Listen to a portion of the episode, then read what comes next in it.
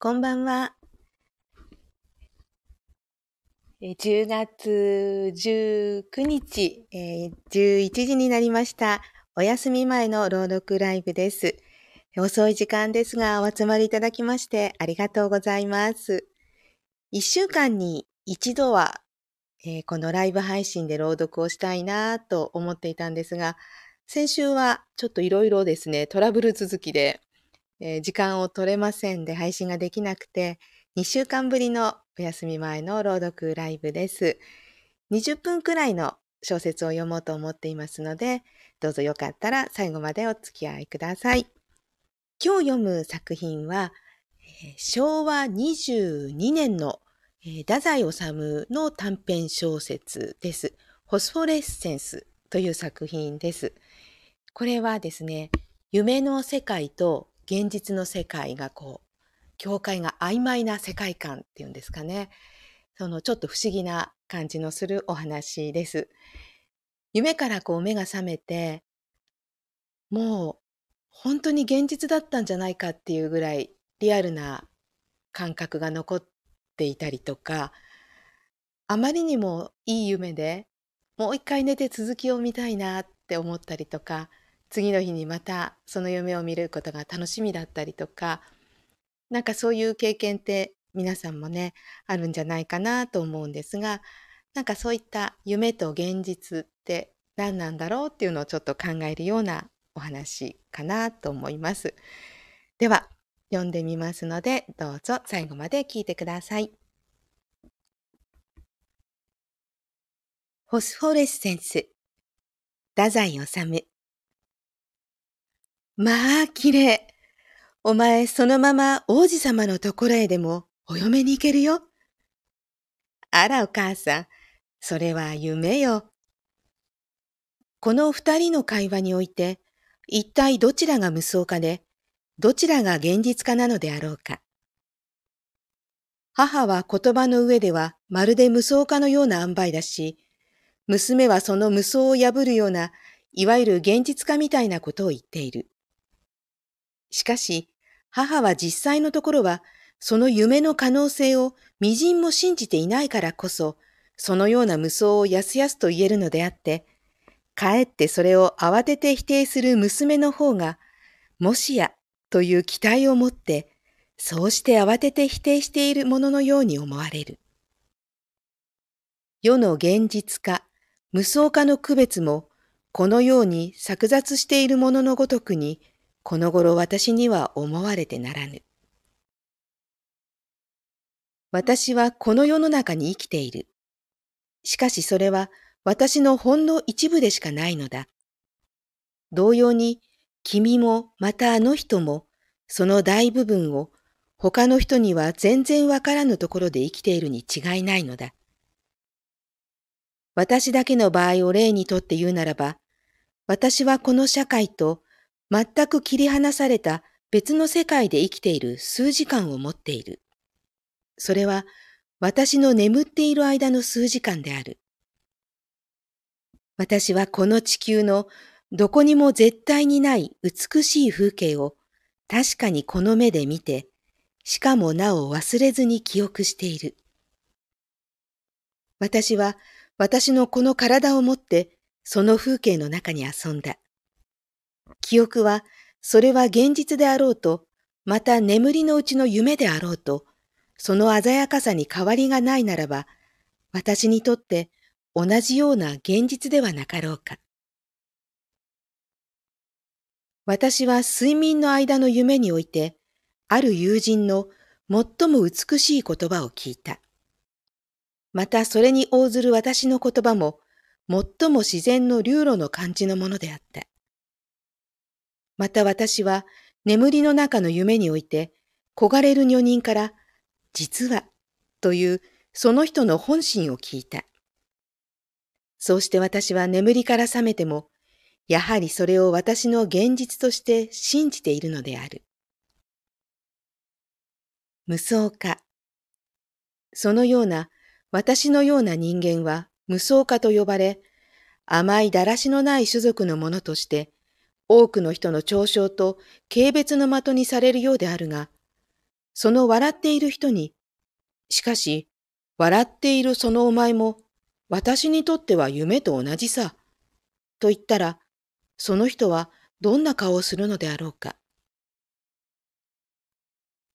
私は一日八時間ずつ眠って夢の中で成長し、老いてきたのだ。つまり私は、いわゆるこの世の現実でない別の世界の現実の中でも育ってきた男なのである。私にはこの世の中のどこにもいない親友がいる。しかもその親友は生きている。また私にはこの世のどこにもいない妻がいる。しかもその妻は言葉も肉体も持って生きている。私は目が覚めて顔を洗いながらその妻の匂いを身近に感じることができる。そうして夜寝るときにはまたその妻に会える楽しい期待を持っているのである。しばらく会わなかったけれど、どうしたの？応答を取りに行っていたの。冬でも応答があるの？スイス。そう。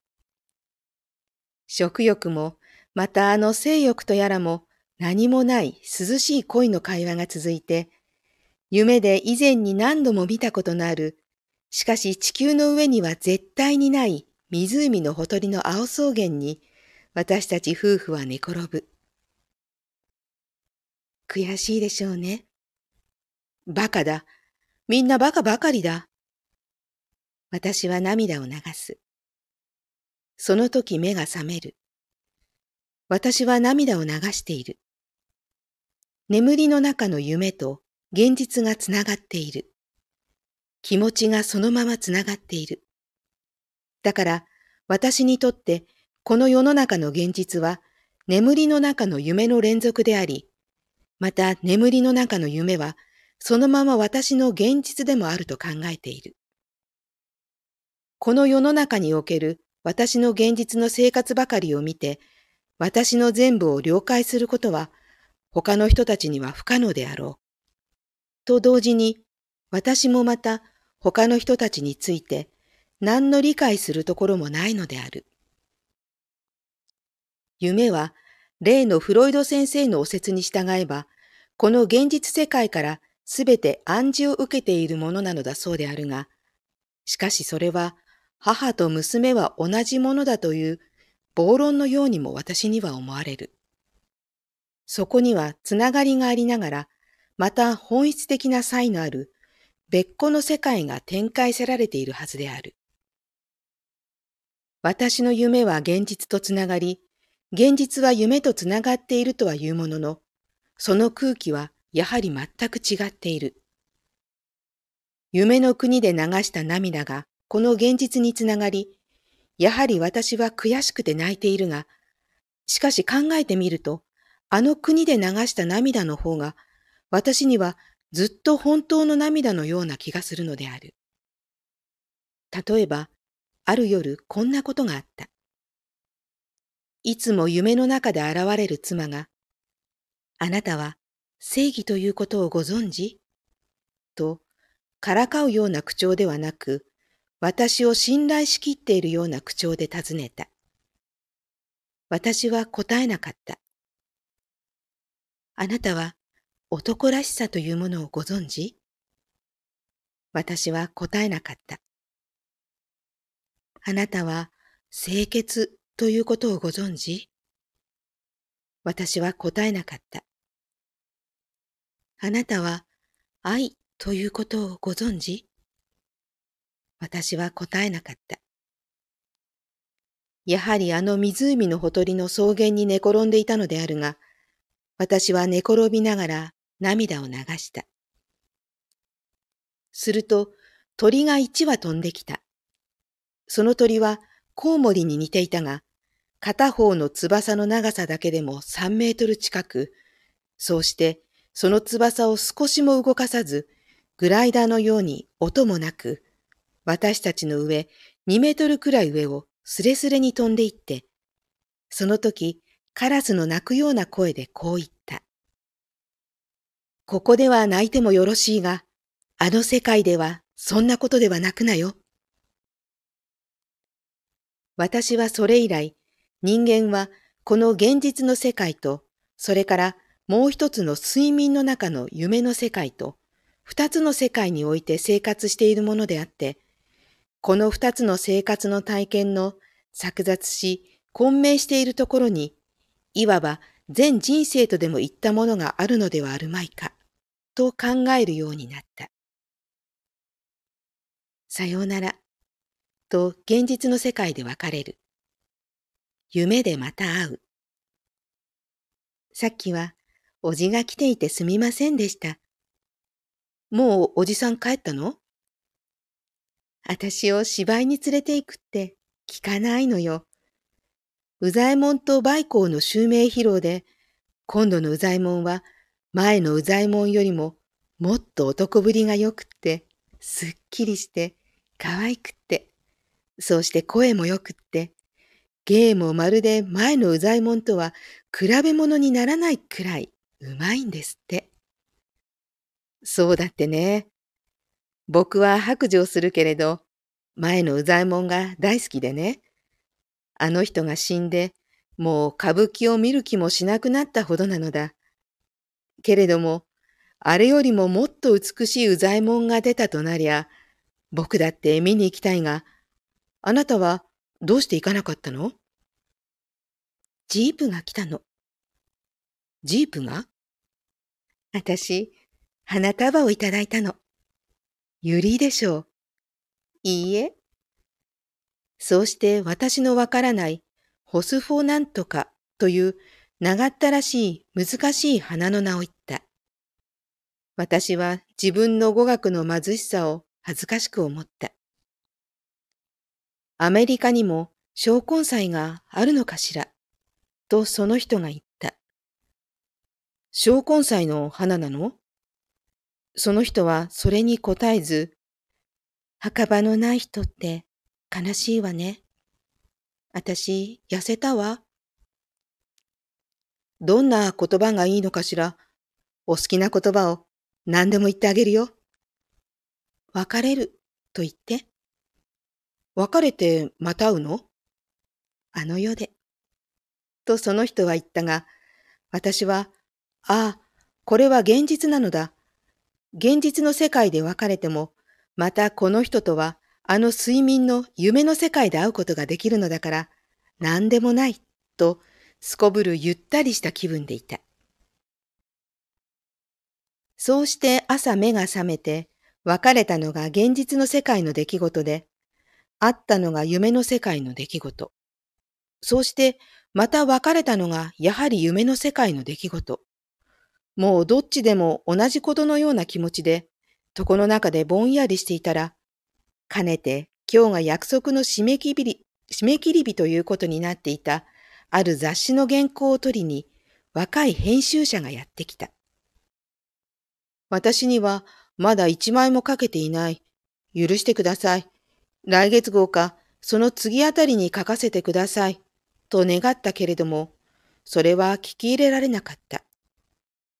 ぜひ今日中に5枚でも10枚でも書いてくれなければ困る。という。私も、いやー、それは困る。という。いかがでしょう？これから一緒にお酒を飲んで、あなたのおっしゃることを私が書きます。酒の誘惑には私は極度に脆かった。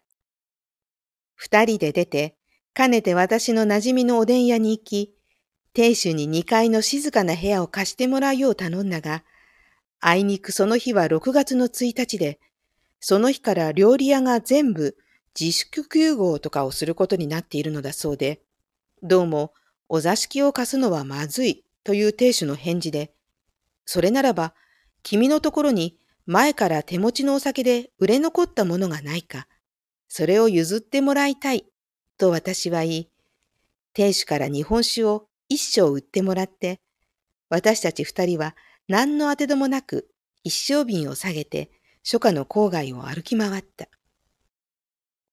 ふと思いついてあの人のお宅の方へ歩いて行った。私はそれまでそのお宅の前を歩いてみたことはしばしばあったが、まだそのお宅へ入ってみたことはなかったのだ。他のところで会ってばかりいたのである。そのお宅はかなり広く、家族も少ないし、空いているお部屋の一つくらいはあるに決まっている。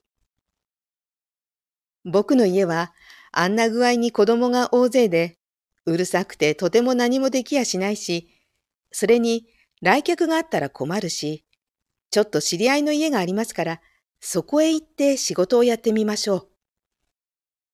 こんな用事でも口実にしなければ、もうあの人と会うことができないかもしれぬ。私は勇気を出して、そのお宅の呼び鈴をした。女中が出てきた。あの人はいらっしゃらないという。お芝居ですか？ええ。私は嘘をついた。いや、やっぱり嘘ではない。私にとって現実のことを言ったのだ。それならすぐにお帰りになります。先刻こちらのおじさんに会いまして、芝居に引っ張り出したけれど、途中で逃げてしまったとおっしゃって笑っておられましたから。女中は私を近しいもののように思ったらしく、笑ってどうぞと言った。私たちはその人の居間に通された。正面の壁に若い男の写真が飾られていた。墓場のない人って悲しいわね。私はとっさに了解した。ご主人ですね。ええ、まだ南方からお帰りになりませんの。もう七年ご消息がないんですって。その人にそんなご主人があるとは、実は私もその時初めて知ったのである。綺麗な花だなと若い編集者は、その写真の下の机に飾られてある一束の花を見てそう言った。なんて花でしょう？と彼に尋ねられて、私はすらすらと答えた。ホスフォレッセンス。どうもありがとうございました。拍手ありがとうございます。東京さん拍手ありがとうございます。あの、絶対噛まないように頑張ろうと思ったんですが、すいません、2回ほど噛んでしまいまして、ちょっと悔しいので、えー、これとは別に撮り直して、完璧版もアップしたいなと思っています。なんともね、不思議な世界観のね、お話ですよね。皆さんいかがでしたか？もし、感想などもね、ありましたら、意見聞かせてくださいね。あ、パサンドさんもこんばんは。ありがとうございます。いつもね、今日もね、急な告知だったんですけれども、集まっていただいて本当に嬉しいです。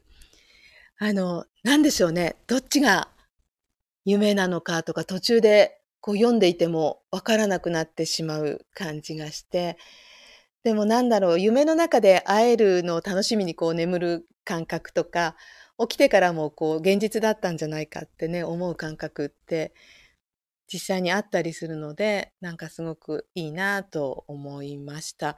で、この編集者の人が来て、ね、口で話すからそれを書いてくださいって言ったってあるんですけれど、この話そ本当にそうらしくって、その昭和22年に編集者の人が来て、太宰治が口述で口で話したものを作品にしたのがこのホスフォレッセンスだと言われているそうです。なんか、うん、ちょっと今日は不思議な気分に、ね、なりながら、このまま皆さん眠っていただければなと思います、えー、遅い時間でしたけれども、本当に集まっていただいてどうもありがとうございました。また定期的に配信していきたいと思いますので、お時間があるときはお付き合いください。それではもう10時はい、11時20分ね、過ぎてますので、えー、終わりにしたいと思います。今日も寒いですから、どうぞ暖かくしてお休みになってください。あ、パサンドさんよかったですと、どうもありがとうございます。ぜひ、あの、繰り返しね、聞いてもらえると嬉しいです。それではまた、えー、近々ね、配信したいと思いますので、その時は遊びに来てください。お付き合いいただきまして、どうもありがとうございました。それでは皆さん、おやすみなさい。